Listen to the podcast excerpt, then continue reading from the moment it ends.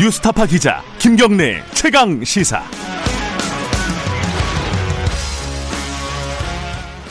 네, 김경래 최강 시사 2부 시작하겠습니다.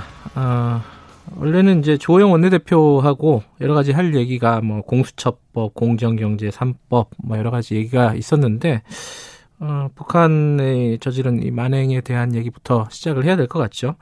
조, 국민의힘 조호영 원내대표 연결하겠습니다. 원내대표님 나와 계시죠? 예, 안녕하십니까. 주호영 의원입니다. 예.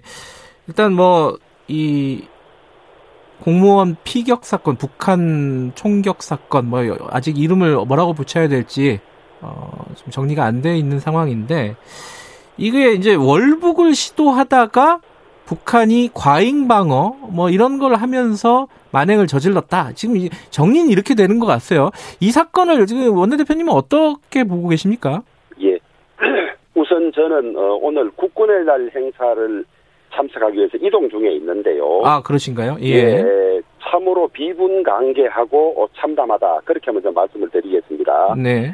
아, 일부 국방부나 청와대 쪽에서는 어, 그 피해자가 네. 아, 그 희생자가 아, 월북을 하려고 했던 것 아니냐 이렇게 이제 이야기를 하고 있는데요. 네. 어, 어떤 단정도 건물입니다. 네. 어, 왜냐하면 어, 가족들이나 동료들이 전혀 월북할 동기나 환경이 아니라고 이야기를 하고 있고 네. 그 다음에 군에서 주요하게 이 월북으로 이야기하는 중의 하나가 신발을 배에 남겨두었다 이렇게 이야기를 하는데요. 네네. 그 신발이 이 함상에서 통상 신는 어, 보통의 신발이 아니라 슬리퍼를 의미하는 예. 것 같아요. 예, 예. 그래서 그런 점만 가지고 이 처참한 죽음을 당한 우리 국민을 자칫 명예를 두 번 손상시키는 일이 없도록 음, 단정적으로 해서는 안 된다. 네. 이 말씀을 먼저 드리고 싶고요. 예. 어, 그 차가운 바다에서 발견되고도 여러 시간째 구조되지 못한 채 바다에 있는 상태에서 어, 완전히 잔인하게 이 집단 사격을 받아서 어, 네. 사망했고 거기에 기름을 부어서 어, 태워서 어, 말하자면 어, 소해시킨 이런 일들이 아주 어, 북한에 대해서 먼저 대단히 이 규탄하고 어, 네. 정말 이, 이 책임을 물어야 하는 것이고요. 네. 그 다음에 두 번째 군과 청와대의 대응이 문제입니다. 네.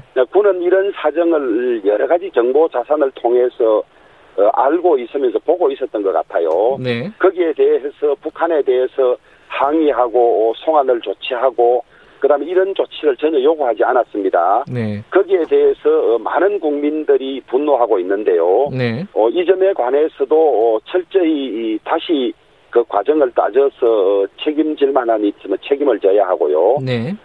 그다음에 대통령은 어, 국군 통수권자로서 어, 헌법상에도 국토를 보유하고 국민의 생명과 안전을 지켜야 할 책임이 있는데요. 네. 어, 사전에 보고를 관련 보고를 받으셨다는데 청와대에서 열리는 어, 새벽 1시 국가안전보장회의 이 이른바 NSC 상임위원회에 대통령은 참석하지 않으셨다는 거예요. 예. 비서실장, 국방장관, 어, 국가정보원장 많은 사람들이 청와대에서 회의하는데 대통령이 참석하지 않았던 건 이해할 수가 없어요. 음. 어 그리고 그다음에 예, 다음 날 모든 상황을 서면으로 보고를 받으셨다는데 네. 그 이후에 국방부 장관 어, 임명이나 어, 합참의장 임명에서 이 일을 이런 당구도 말씀하지 않고 평화만 외쳤어요. 음. 그러니까 이 한 번 속으면 어, 속는 사람이 잘못이지만 어, 속이는 사람이 잘못이지만은 두 번 세 번 속으면 속는 사람도 잘못이라는 거 아닙니까? 네. 어, 북한이 이렇게 에, 9.19 군사 협- 협약을 맺었음에도 불구하고 어, 남북 연락 사무소를 폭파하고 우리 양민을 이렇게 함에도 불구하고 지금까지 우리 정부가 단호한 대처도 없이 그냥 저희들은 이 위장 평화 말로만 평화라고 하는데 그저 평화를 외치고 평화가 왔다고 하니까 이런 일을 당하는 것이고 네. 어, 북한 입장에서 보면, 어, 이, 단순히 이 공무원 한 분을 이렇게, 에, 사살하고, 어, 그, 이 불로서 소외한 것이 아니라, 대한민국 국민 전체에 대해서 이런 마음을 가지, 가지고 있다고 볼 수밖에 없는 음. 그런 상황인데, 에, 대통령이 이 시간대별로 어떻게 보고를 받고 어떤 조치를 취했는지를 예. 국민들에게 명백히 밝혀야 하고, 예. 거기에 따른 음, 책임질 사람도 책임을 물어야 할 것이라고 봅니다. 일단 이제 어 지금 말씀하신 부분 중에 이 보고가 좀 늦어졌다. 아, 이 부분은 이제 이제 그 청와대 쪽의 설명을 보- 들어보면은 이 첩보를 첩보 수준에서 보고하기는 힘들고 그걸 사실관계로 만들어야 되는데 사실관계 파악을 더 해야 되기 때문에 시간이 걸렸다. 북한이 정보가 이제 부족하기 때문에 이런 취지의 해명을 했던데 이건 어떻게 보십니까? 이제 그럴 수는 있지요. 예. 최초에 이제 공무원 실종되고 네, 어, 우리 그 해군과 해경의 군함과 이 저 순시선들 20척이 출동을 했고 네, 어, 해경 헬기도 두 대가 출동해서 수색 작업을 했습니다. 네, 이제 그런 상황은 아마 보고가 됐을 테고요. 예, 그다음에 이제 이 저 북한군에 발견되고 바다에 있는 채로 신문당하고 사살당하고 이런 것은 봤지만은 어, 보고하는데 시간 시차는 있을 수가 있습니다. 네, 저희들이 대통령께 대한 보고가 얼마나 늦은지를 그렇게 지금 어, 그 점에 관해서 책임을 많이 추궁하고 있지는 않습니다. 예. 보고 받고 어떤 조치를 취했느냐. 아하, 우선 예. 군은 이 상황을 실시간으로 보고 있었거든요. 예, 그런데 군이 어떤 조치를 취했느냐. 그 다음에 대통령께서는 아마 23일 아침인가요? 어, 그 새벽 1시에 유엔에서 연설이 이 있었죠. 녹화된 예. 연설이 있었는데 그 점에 이 NSC가 열렸어요. 아, 관계장관 회의요. 예, 예. 예, 저 관계장관 회의라고 이야기하는데 예. 그 구성원이 NSC 상임위원회 멤버입니다. 네, 예. 그러니까 대통령이 참석하지 않은 것이 문제를 삼으니까 자꾸 이제 관계장관 회의라고 하는데요. 음, 그, 그 구성 멤버가 바로 어, 그 국가안전보장회의의 이, 저 상임위원회 멤버입니다. 네. 그런 점에서도 이 국민들에게 신뢰를 못 주고 있어요. 음, 어, 대통령이 왜 참석하지 않았냐 하니까 NSC가 아니고 어, 관계장관 회의가 음, 이러는데 관계장관 회의라도 좋습니다. 네. 새벽 1시에 긴급 소집돼서 어, 대통령이 계시는 청와대에서 열리는데 대통령이 참석하지 않았다. 음, 이 심야, 심야 이런 정도 회의를 대통령이, 대통령이 주무셨는지 예. 아니면 어, 저희들은 더 알아봐야 되겠지만 그 1시에 유엔에서의 녹화 연설이 있으니까 네. 그 녹화 연설 때문에 에, 알고도 말씀하지 않았냐 이런 문제 때문에 이 참석하시고도 대통령이 참석 안 하시는 걸로 정리하는 거지 저희들 면밀히 음. 지금 보고 있습니다. 음. 그 그러니까 부분이 납득이 되지 않는 거죠. 어, 조, 조영 원내대표께서 생각하시기에는 그날 어 유엔 총회 연설 있는 그날 이 청와대에서 얘기하는 관계장관 회의에 대통령이 참석했어야 한다 이렇게 보시는 거네요. 아, 당연히 참석했어야죠. 음. 그 우리 대한민국 국민이 북한군에 의해서 어, 사살당하고 그다음에 기름을 부어서 그, 시- 그 40분 이상 태웠다는 거 아닙니까? 네. 그리고 그 상황을 가지고 청와대에서 심야에 긴급 회의가 소집됐는데 네. 거기 계시는 대통령이 참석하지 않으셨다 네. 이해할 수가 없죠. 근데 그 이후로도 사실 공식적인 발표가 있기까지는 꽤 많은 시간이 지났습니다. 예를 들어서 예, 그 이제 점이- 예, 예. 그 점이 대단히 실망스러운데 예. 그 이후에도 이제 국민들에게 바로 알리지 않고 다음 날 그 네. 국방부 장관이나 합참의장 군 관련 행사 있을 때도 평화만을 말씀하셨어요. 네. 어, 이건 진짜로 실망스럽고 과연 대한민국 국군 통수권자고 대한민국 국민의 생명을 지킬 만한 준비가 돼 있는 대통령인지 네. 많은 국민들이 여기에 대해서 의문을 아마 제기할 겁니다. 물론 이제 조금 전에 저희들이 더불어민주당 민홍철 의원 국회 국방 국방위원장이죠 인터뷰를 했는데 이게 바로바로 공식적으로 발표하기에는 북한 관련된 얘기는 민감하고 그리고 사실관계 파악에 시간이 좀 걸리기 때문에 이게 쉽지 않은 일이다 이런 취지의 얘기를 하셨단 말이에요 어떻게 보십니까?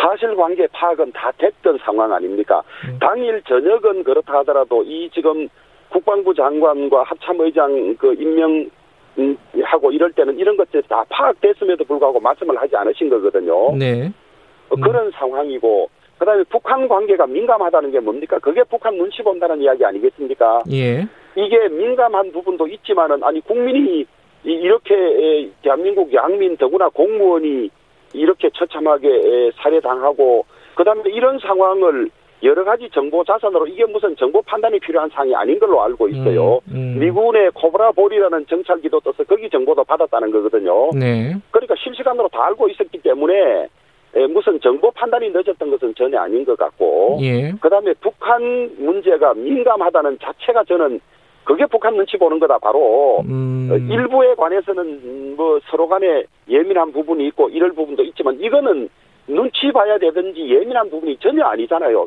음. 당장 항의하고 실제로 어, 어, 이, 저, 발견되고, 어, 그분이, 저, 살해, 사살될 때까지 네. 3시간 이상의 시간이 있었기 때문에, 네. 여러 가지 연락 채널을 통해서, 그, 송환하라고 이야기할 수 있고 할 수 있는데 그런 조치를 전혀 취하지 않았다는 겁니다. 네. 어, 지금 국회는요, 사실은 이제, 그, 이런 큰일이 생기면 국회에 보고를 하지 않습니까? 이거는 이제 국방위 소관이기 때문에 국방, 국방위에 보고를 하게 될 텐데, 그것도 언론보다 늦었다고 지금, 어, 어떤 지적들이 나오고 있어요. 이건 어떻게 보십니까? 어, 국방위 보고가 늦었다는 것입니까? 예. 예, 어제 오후 4시에 국방위원회가 열렸는데요. 예. 어, 저희들은 오전 일찍 국방위원회 소집을 요구를 했습니다. 음, 그런데 이 민주당이 국방위원장을 맡고 있고 민주당에서 국방위 여는 것을 동의하지 않고 거부를 했습니다. 예. 그래서 저희들만이라도 간담회를 열어서 보고를 받자고 하니까 음. 민주당이 뒤늦게 국방위 여는 것을 동의했던 것이거든요. 네. 어, 그런 상황이니까 이 문제를 바라보는 민주당의 태도가 어떤지도 미루어 짐작할 수가 있죠. 네. 그 북한이 이 사살 명령을 누가 내렸느냐 이 부분도 지금 좀 관심사 중에 하나입니다. 이게 어떻게 보십니까? 어, 떤 수준에서 이런 명령이 내려왔을까? 어, 저는 상당히 높은 선에서 결정했을 것이라고 보고 있는데요. 예. 우선 발견하고 난 다음에 예, 상부로 아마 보고를 하지 않았겠습니까? 네. 그것까지는 아? 그- 파악이 됐고요. 예. 예. 이 발견하고 그, 저 사살할 때까지 한 3시간의 시간이 있었다는 거거든요. 네. 물에 띄워 바다에 띄워준 채로 구조도 하지 않은 채로 네. 이 거리를 두고 이 신문을 해서 그 저 파악을 한 다음에 아마 3시간 기다리는 그 시간이 상부에 보고를 하고 네. 상부로부터 아마 지침을 받고 했던 것 같은데 네. 예, 방독면을 끼고 어, 이 방호복을 입은 채로 나타나서 어, 신문을 하고 어, 사살을 했다는 겁니다. 네. 그러니까 아마 북한의 최고위층까지 보고되고 결정된 것이 아닌가. 음. 그 최고위층이 구체적으로 어딘가는 우리가 파악할 수 없지만은 네. 상당히 높은 단계에서 어, 사살하고 하라고 했, 했는, 했다는 것인데 그러니까 우발적인 사건이 아니죠. 우발적인 어, 사리, 사례가 아니고 네. 어, 대한민국 국민인 걸 파악하고 이랬다는 건데, 에, 이, 실제 희생은 한 사람이 당했지만 대한민국 국민 전체를 이런 시각으로 본다는 거 아니겠습니까? 자 그러면은 어 앞으로 우리 대응은 어때야 되는가? 지금 남북 관계가 상당히 경색 국면이잖아요. 저뭐 이제 대화라든가 이런 교류가 거의 진행이 안 되고 있는 상황인데 지금도 그럼 어떠, 어떻게 남북 관계가 지금 가야 되는가? 이 부분은 어떻게 생각하고 계십니까? 그, 대단히 어려운 문제이기는 합니다만은 네, 어, 모든 어, 전쟁사나 이 대결의 역사에서 보면 네, 철저한 안보 토대 위에서 어, 대화나 화해 햇볕 정책을 추구해야 하는 것이지 예, 그런 철저한 압박이 없이 입으로만 평화를 외치는 것은 잠시의 평화일 수는 있어도 어, 지속되는 평화가 아니고 오히려 어, 위험한 그런 경우를 음. 숱하게 보아왔거든요. 네, 그래서 저희들이 이그저 국민의힘이나 이런 데서 예전부터 철저한 안보 위에 에, 강한 국방력을 가지고 대화와 아, 타협을 해야 된다고 이야기하고 있음에도 불구하고 네, 어, 이 정부는 국민들이 불안하게도 철저한 대비나 압박 없이 그저 어, 입으로만 평화가 왔다, 평화가 경제다 이렇게 이야기한 데서 우리가 불안감을 느끼고 있고 예. 잘못된 정책이라고 비판하는 겁니다. 남북이 전쟁하자는 건 아니거든요. 우리가 예, 어, 철저한 대비와 압박하에서 어, 말하자면 대화와 협력으로 나오지 않을 수 없게 하는 토대를 만들어서 해야 되는 것이지 예, 북한이 저렇게 일관되게 핵 미사일 무장을 하고 그다음에 많은 이저 사건 사고들에서 어, 대한민국을 어떻게 보고 있는지 자신들이 어떻게 할 것인지가 다 드러났는데도 불구하고 네, 계속 그냥 어, 조금만 하면 어, 퍼주기만 하면 어떻게 하면 예. 어, 평화가 오고 할 것처럼 하는 이 전 국방 정책이 전부 잘못되고 실패했다고 보는 거죠.